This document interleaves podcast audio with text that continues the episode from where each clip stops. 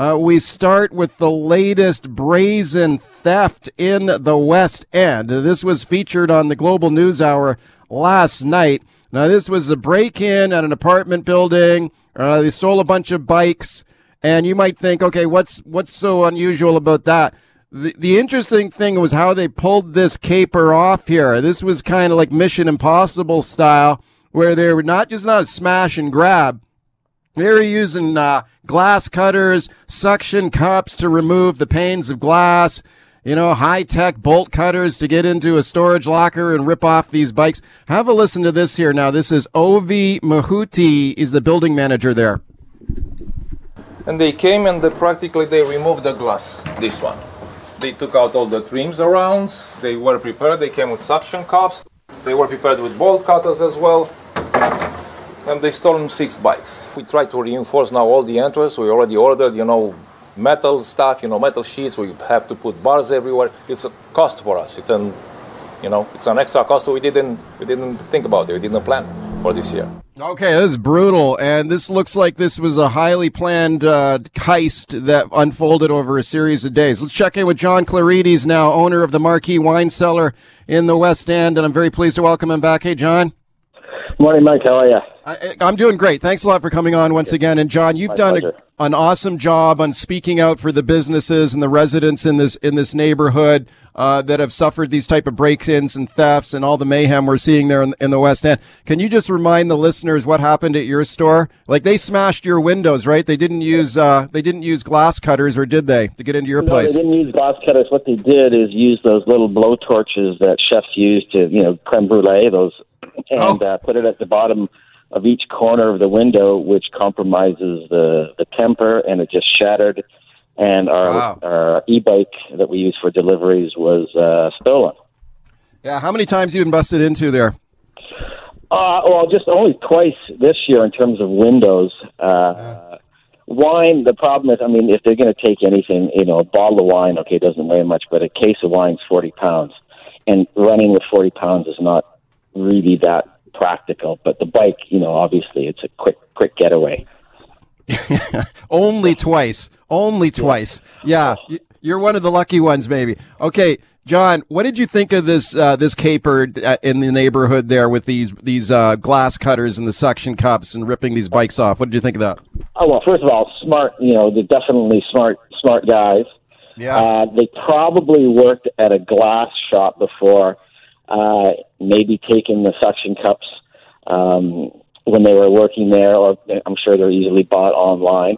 And a guy obviously knows what he's doing and uh, planned it out. Could have lived in the building too, because he knows knows his way around the building. That's that, that's my first guess. Yeah, because the the building manager was there saying it looked like it was a very sort of highly researched heist that unfolded over a few days. They knew exactly what they were doing and they zeroed in on these sort of higher end bikes. Like they knew the the bikes they wanted to steal. So it Yeah. looked like I don't know, they were probably casing the joint for a few days or who who knows, but you know, this is getting like how do you like how do you quantify something like this in terms of all the stuff that's been happening in this neighborhood? Like is it getting more brazen? It's getting more brazen. It's happening every day. I've had over the last week. I've had a few VPD coming in because they're following me on on Twitter, and they're telling me things that are happening on the street. Actually, here's here's a classic example. One of my clients comes in. We were talking. One of her friends was walking out of her apartment. Someone put a traffic pylon over her head and started beating her up. What? So she They- couldn't see. Yeah, what? hundred percent. So they put okay. This is okay. This is one of these random attacks that the Vancouver Correct. Police Department's been talking about. Like, there's no rhyme or reason for this. Just a random uh, assault. Correct. Yeah. Correct. You know, my family's had businesses that down here since 1958. I've been working on Davie Street since 1977. It has never been this bad. Talking to VPD veterans that have been around for 30 years, never, ever in the 30 years of the VPD people I've uh, spoken to have seen it this bad. Even when in the 70s and 80s, when we had 30 or 40 nightclubs scattered around the city, it's never been this bad ever. And uh, uh, you know, as I said before, something has to be done. and defunding the police is not the answer. Yeah, well, you know, I remember in the uh, sort of the bad old days in the West End with the uh, the gay community there. There were some targeted uh, assaults that went on, like hate hate crimes against gay people in the neighborhood and stuff, and. Yeah.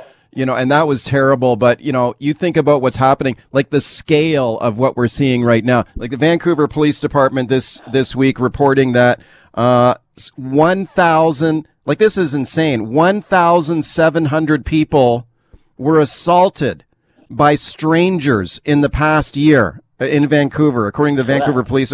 Like, you know, you know, this is, this is just out of control. Your So thought? just touch, touching on the, the cause some, my, my family had a restaurant in the corner of Davie and Thurlow. It was 24 hours. It was called the Black Angus. I used to have, you know, we employed a ton of gay, uh, uh, gay employees. I, people would come in with black eyes or getting assaulted on the way, on the way to work. Yeah. and it was targeted to this this this minority. Now it doesn't matter who you are; it's Right. everybody. It's everybody.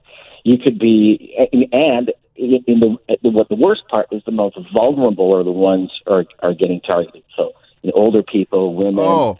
um, and just as a public safety thing, people out there should not be walking down the street with their earbuds in their ears. Just just as an FYI, but you need to be need to be aware. But yeah, now this is the worst I've seen of it seen in in 44 years that I've been down here, and as I said, something needs to be done quickly and radically. Uh, this is not something that uh, politicians need to debate around uh, a round table. Look, I've been in the wine business 35 years, and ideas I proposed to the government 30 years ago, like an internet site and delivery, you know, took years for them to make a decision because they don't they don't understand retail. Well, we don't have years to make a decision on this at all. Things need to be done quickly and fa- uh, quickly. Speak, uh, speaking to John Clarides, he's the owner of the Marquee Wine Cellar in the West End. They've had two break-ins at his store. Lots of other neighborhood uh, businesses in the neighborhoods have already been also been targeted. Talking about that brazen bike theft in a in a building in the in the neighborhood this week. Um, what, another thing to keep in mind, like when you said some of these assaults are on the most vulnerable, and by the way, some of those most vulnerable people who end up getting targeted and assaulted are homeless people.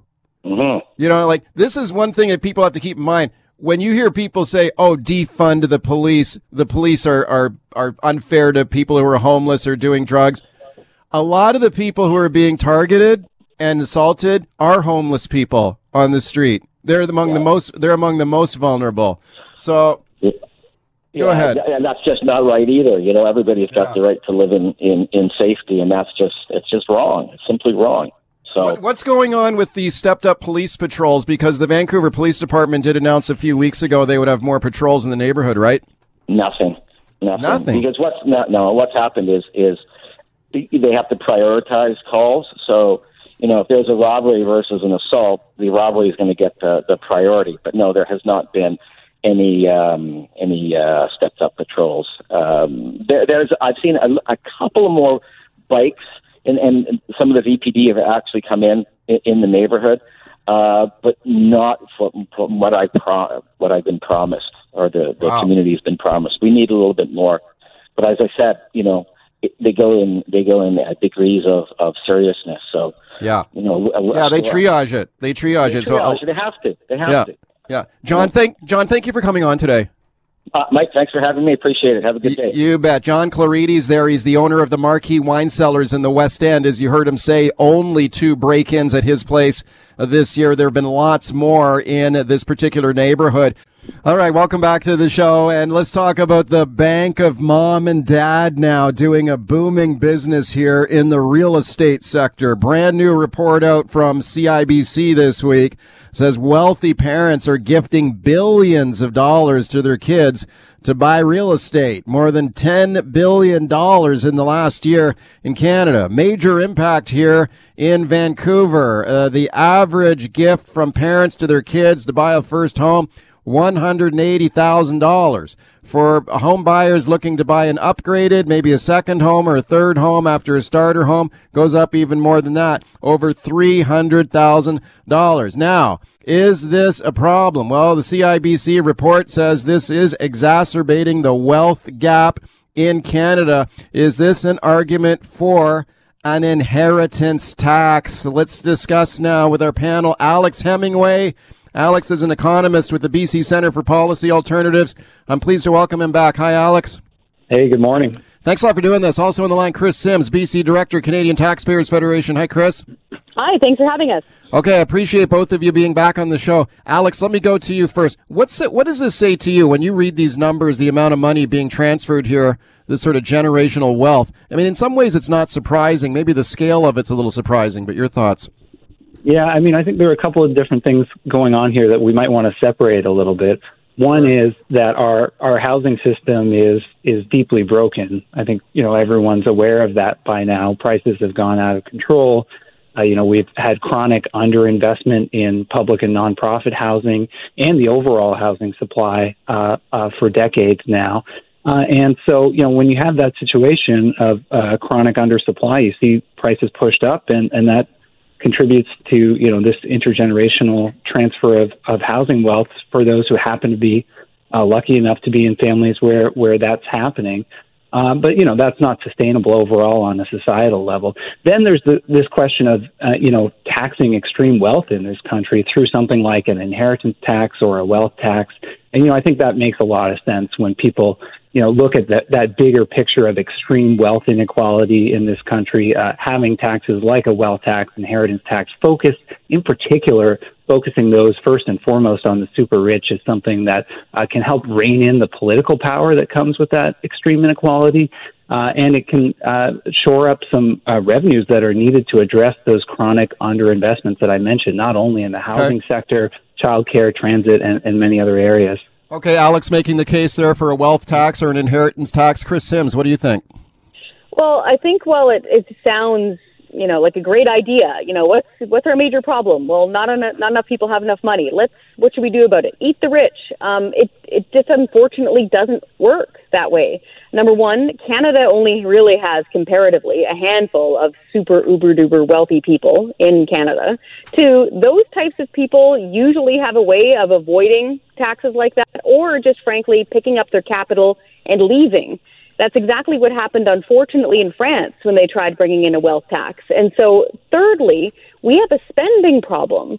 And so we did the calculations. Um, even if we brought in a so called wealth tax at the general rate that most folks were recommending, I think we'd burn through that in less than a week of federal spending. Because at this current rate the Trudeau yeah. government is spending about 1.8 billion per day. And so it just it wouldn't it wouldn't solve what about, problem. Chris what about this transfer of generational wealth though that's outlined in this CIBC report? Like do you think that is a, a, in any way a problem? Like if you have parents who have accumulated a lot of money through savings they give it to their kids to buy a house I mean, eh, you know, even the CIBC report, which is not like any kind of a left wing think tank, mm. said said this is like exacerbating the wealth gap in Canada. Do you see it that way, or, or is there any problem there? I think the language that they use is that it's creating a difference. Um, and also, fundamentally, uh, we might disagree on this. If you have money and it's your money and it's in your savings account and you want to give it to your children, we don't really see the role for the taxman there to jump in and say, hey, we need a chunk of that so we can promise you that we're going to use it wisely, but probably won't anyway. That's an issue there as well. And we think that the same problems that have been acted out with a wealth tax could happen with an inheritance tax, and this is why. So, say you're one of those super rich families and you manage to hand, you know, $300,000 to your kid. Those folks are typically the ones that can afford the high level estate planners, the accountants, the lawyers to avoid getting nailed with a tax like that. But if you look at more of the middle class and working class parents who are like boomer generation right now, uh, who have been able to save up their money, they often don't have a fleet of experts to swoop in and fix up their tax system, and they're going to be the ones that are going to get so, so you're saying, this tax. So you're saying taxing the rich would hurt the poor? It will Is that what you're telling more me? working people, not the poor, but the working, working people class. who have savings to give. Absolutely. Alex. Frankly, unfortunately, poor people obviously don't have savings to give to their children. It's Alex Hemingway. been able, go ahead. Yeah.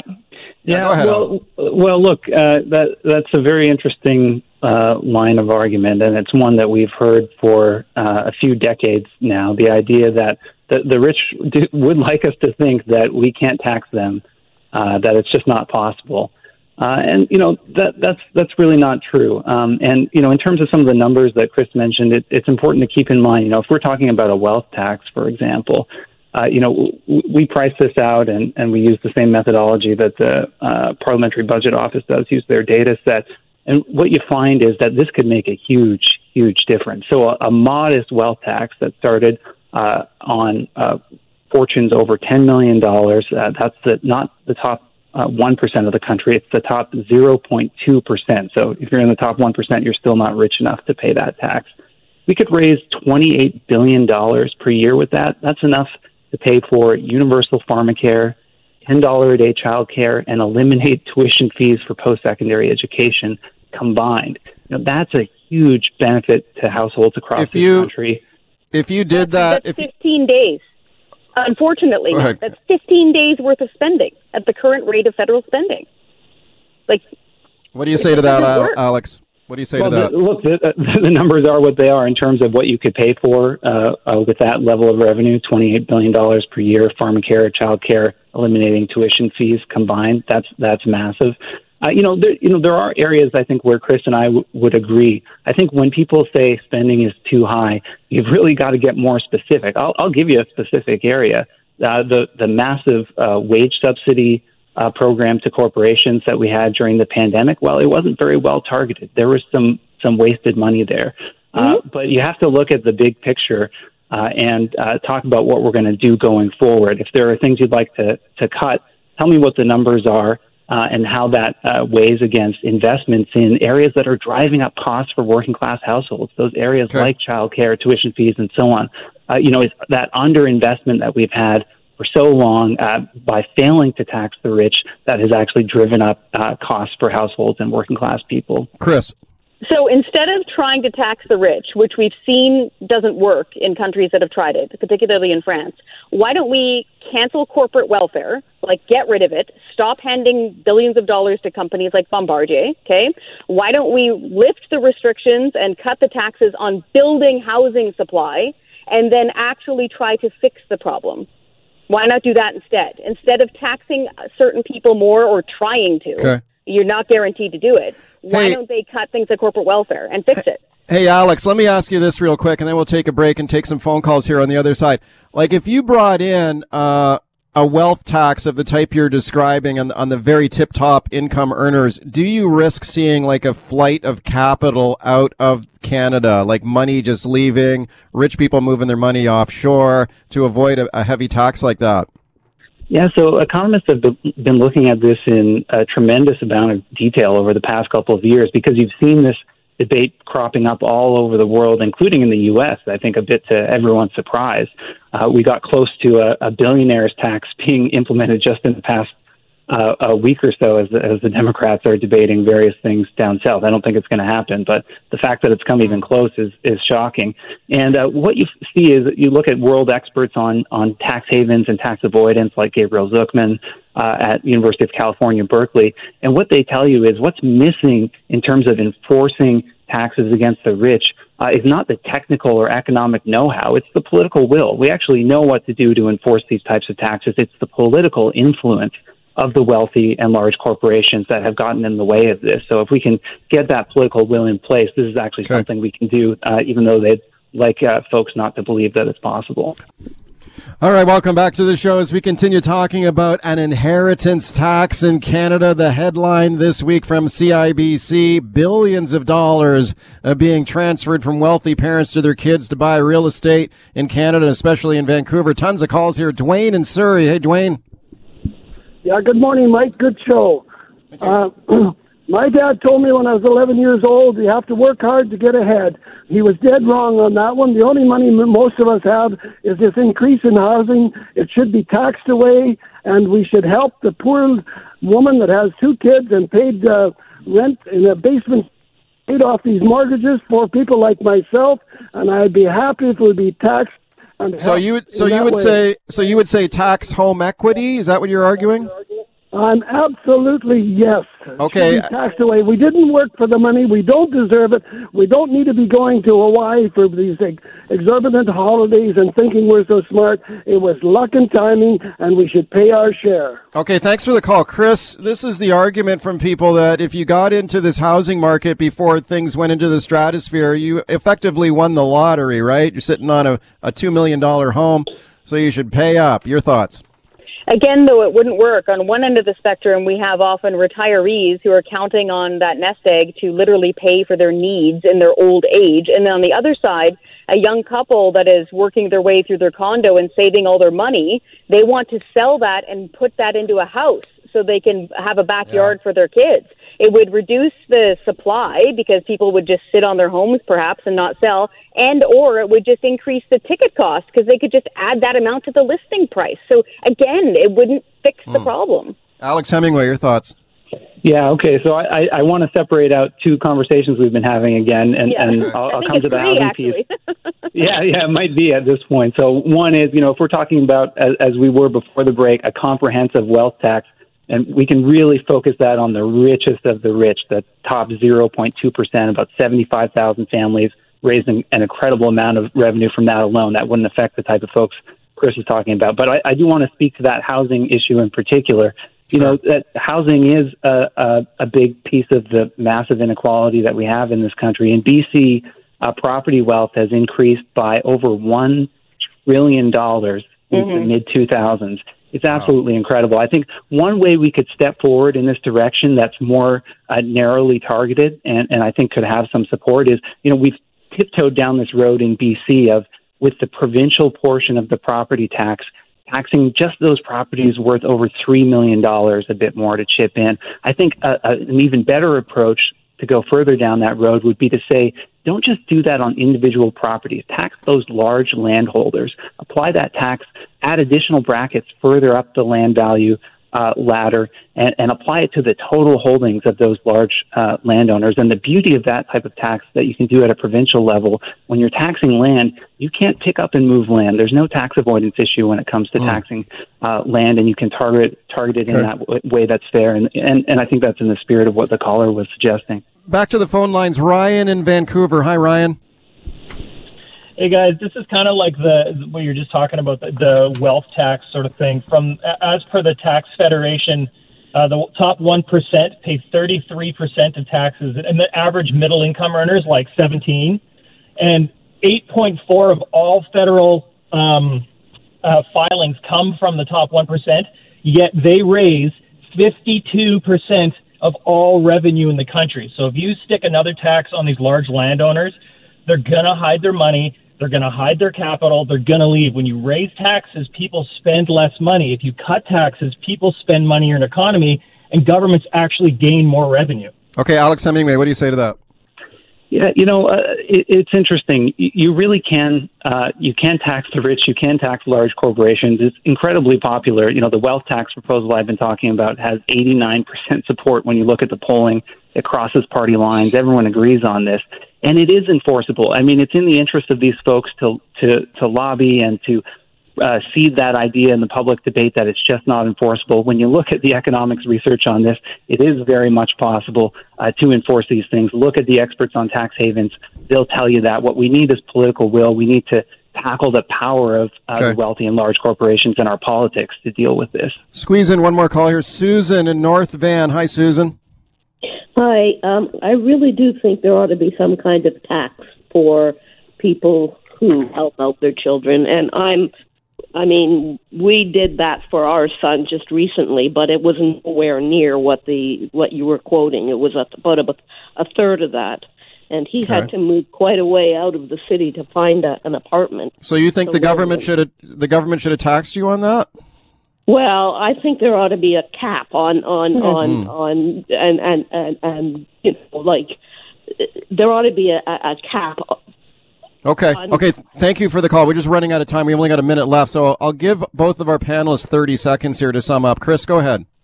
In that case, the cap slips off the jar really fast, or off the cookie ah. jar, so to speak. The once the politicians get wind that this is a, a way to tax people, they'll just go nuts on it. The same as they have with the carbon tax. And so that's why saying, oh, we'll stop here at this limit or this benchmark, it won't work. It'll just slide right down the slope. Other people will get taxed on it too. Okay, Alex Hemingway, you got 30 seconds there to sum up. Uh, two things on housing. Uh, we need to end the decades of chronic underinvestment. Uh, we need investment in nonprofit housing, public housing, and increase the overall supply of housing, dealing with things like exclusionary uh, single-family zoning in, in uh, our big cities like Vancouver. And uh, the flip side of that, on the wealth side, we do need to uh, tax the rich, we can do it, uh, and we can focus it on that very high end uh, and, and okay. really start to rein in this inequality that's affecting our politics and our households. All right, here we go. Let's have some Halloween fun now. And who doesn't love this time of year? The Halloween decorations, the trick or treating this Sunday, and of course, it's the perfect time of year to watch a scary movie. Now, I'm a bit of a, a chicken when it comes to horror movies, but I will occasionally watch a scary one, especially if it's getting um, great reviews or a lot of buzz because I'm a sucker for the hype. But I have watched some scary movies over the year that made a big impression on me, gave me a few nightmares and a few that I've never forgot. And we'll talk about that in a second. Get set to call me on the open line on this one, okay? I want you to phone me and tell me what's your favorite horror movie? What was the scariest movie you ever saw? Let's check in with Kurt Schmeichel now, film critic and podcast host. And I'm very pleased to welcome him to the show. Hey, Kurt. Hey, Mike, how's it going? It's going great. Thanks a lot for coming on. Are you a horror movie aficionado? I would say it probably verges even beyond aficionado. I've probably made it as close to my life's work as possible to uh, celebrate and uh, inform everyone of uh, some of the greatest horror movies out there so yeah, I, it's uh, you know my life's work, and you know they don't, this time of the year is perfect because everyone's looking for a scary movie to watch. Okay, I love it, Kurt. Let's talk about some of the movies that you love the most here in, in this genre, and I've got a couple of uh, clips here to play, and I know that one of your favorites is. The Changeling, right? The Changeling. Yeah. Let's have a, a little listen to part of the trailer here for The Changeling. If we have it. Within this old house, live two residents. One of them is John Russell, composer, professor. The other has been dead for over 70 years. Okay, okay, Kurt, what do you like about this film? Well, first off, it's a Vancouver filmed movie. So if you watch this movie, you're going to see Gastown, you're going to see SFU, you're going to see a lot of local uh, places, which I always kind of find great.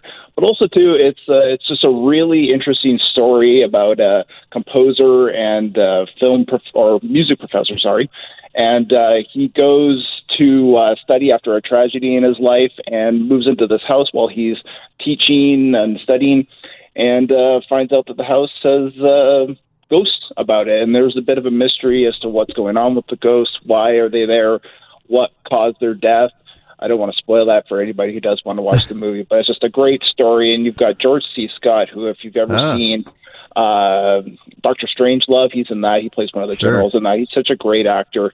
Uh, you know, he's one of those guys that found horror later in life, and he's done a few movies, but I think The Changeling's his best work. Okay, that's 1980, The Changeling. Now, here's one that really made an impact on me, Kurt, and I don't know, you may find it a bit of a surprising choice, but I saw this when I was a little kid, like way back in the 1970s. I remember going to a matinee movie on a weekend with a whole bunch of other kids. I was, I don't know, I was maybe like 10 years old or something and I saw Beneath the Planet of the Apes. Let's have a listen to the trailer.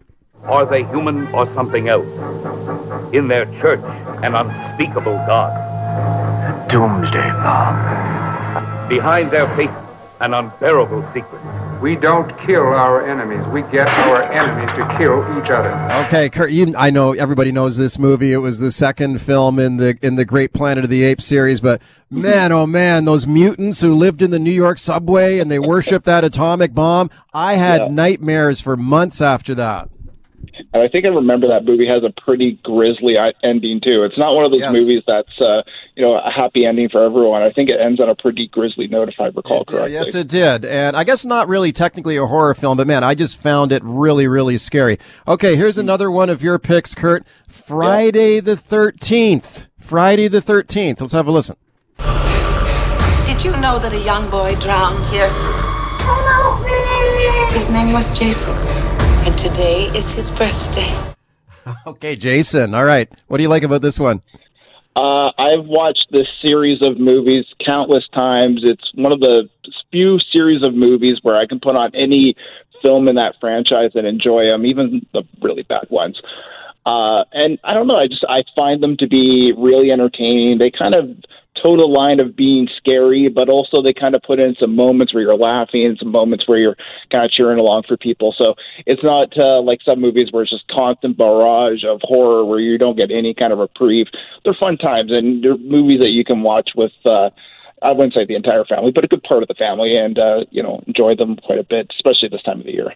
Okay, here's another one that had a big impact on on me, Kurt. 1976, The Omen, starring Gregory Peck and of course Damien, the Antichrist. Oh man, this one really freaked me out. Let's have a listen to this one. It's mother, Mr. Thorne. It's on my wife. It's mother. What is it you're trying to say? His mother was a. Oh man, that's the one. Of course, you know the the little kid who's actually the devil, and oh, there's just so there's so many there's some scenes in that movie that are just kind of imprinted on my mind, and I, I, that one really scared the wits out of me. Yeah, that's such a great movie, and that movie, like you know, you go and look at it now, and uh, Richard Donner directed that movie. He also worked on Superman, The Goonies, countless others. He's a great director. Got such a great cast. Like it's a case of a lot of really great creative talent creating an amazing movie. Uh, it's just one of the few. I mean, there's a lot of horror movies out there, but there's, it's one of the few where there's just such a great pedigree behind it. You can really see what a really talented filmmaker can do in the genre. All right, welcome back as we continue talking about the scariest movies ever. My guest is Kurt Smakol. He is a film critic. He's a horror movie fan, big time. Man, lots of calls here. Dean in Vancouver on the open line. Hi, Dean. Hey, how's it going? I'm good. Go ahead. Yeah, my my favorite one. I just watched it the other day. Pumpkinhead. Pumpkinhead. Okay, okay, Kurt, do you know that one? Yeah, that's a great one. Um, that's about a man who loses his son and uh, basically summons an evil pumpkin spirit to take vengeance out on uh, those who uh, caused the death of his son. Great flick, great uh, creature effects by Stan Winston in that one. Uh, you, yeah, you could uh, do a lot worse than Pumpkin. Okay, I haven't seen that one. 1988, that one. I just uh, Google tells me here. John and Ladysmith. Hi, John. Hi. Uh, The Ring. The Ring. Yes, yes, The Mm. Ring. Don't forget about The Ring. Yeah. What did you find great or scary about that one, John? Uh, when you're kind of alone in a house and you're looking at your television wondering whether that it's going to come out at you. Okay, Kurt, The Ring. What's amazing about The Ring is that movie's PG 13. It's not even an R rated movie, but it's so effective at scaring you that you would almost think it's an R rated movie. Uh, but that's one that, yeah, you can even show to teenagers. and But you'd be surprised at how frightening it can be, despite the fact that there's very little blood and very little gore in that movie. Yeah, yeah. Well, maybe that's the mark of a really effective film. I think. Brad and Langley. Hi, Brad. Hey there. Um, I saw Blair Witch Project on opening night in the theaters before I knew that it was fake or it was like not real. So I went there on a date night thinking it was going to be a great night, and I left the theater sick to my stomach, and it ruined my entire night. well, you know what, Brad? You and I had a very similar experience because I remember when that film came up. It came out. It got so much hype. It was such a unique film, this small budget film, and it was uh, just became a huge hit, almost on word of mouth, as I recall. And my wife and I went to see it, and I was also really, really freaked out by that one because it did have a very realistic quality to it. Kurt, your thoughts on it? Yeah, I remember there was so much buzz about that movie, and then I actually watched it, and I, you know, even to this day, I I like that movie. I think that ending is just so haunting. Oh, the guy God. just standing up against the wall, and you're like, okay, what's going on there? Yeah. So It was a really, really scary one. That one really affected me too. Thanks for phoning in on that one. Let's go to uh, Evan in Richmond. Hi, Evan. Hi, good morning, Mike. How you doing? Hi. I'm good. What do you think? Good. Well, I agree with the uh, gentleman from Ladysmith. I'm a huge fan of The Ring. Uh, Naomi Watts. You know the idea of these innocent uh, kids all in the cabin, and they find this unmarked VHS tape, which kind of got to guess that dates the movie now, doesn't it? Nobody has VHS tapes anymore. But then you get the phone call telling me you got a week to live, and anyone takes a picture of you, the, the picture of your face is all kind of blurry and muddy, and then one by one, that yeah, that creepy Samara, that long-haired, you know, soaked little girl, you know, horrible, climbing on the TVs and killing people. Oh, I just love that stuff. I love it. Yeah. Okay, as I rec- thank you for that. As I recall, Kurt, that was uh, it was a big hit that film too, The Ring. Yeah, it did pretty well. Uh, they even made a sequel, which oddly enough, you know, because I think they made the sequel like just a few years ago. It's not that old. Uh, you know, no VHS. They kind of dealt more with like this move, this video streaming over the internet. I mean, it was not a good movie, but it had some actually a little bit of interesting ideas about, you know, uh, yeah, there's no longer a VHS tape, but what do you do with this uh, video going around the internet now? Danielle in Vancouver. Hi, Danielle. Hi, how are you? I'm good. What do you think? Psycho. Psycho. Psycho. Oh, classic. yeah. Yes. Yeah. Oh, there we go. Oh, we even got the sound effects for you, Danielle. What do you remember about that film? Everything. Everything. Okay. it still spooks me today. I can still see him. Oh yeah. It, it was so you never knew who it was until the very end, and it was the worst part. Of, everything was just was just horror. Okay, thank you, Daniel. I was talking to my son, uh, who's a, a bit of a movie buff, Kurt, and uh, he recently watched Psycho for the first time.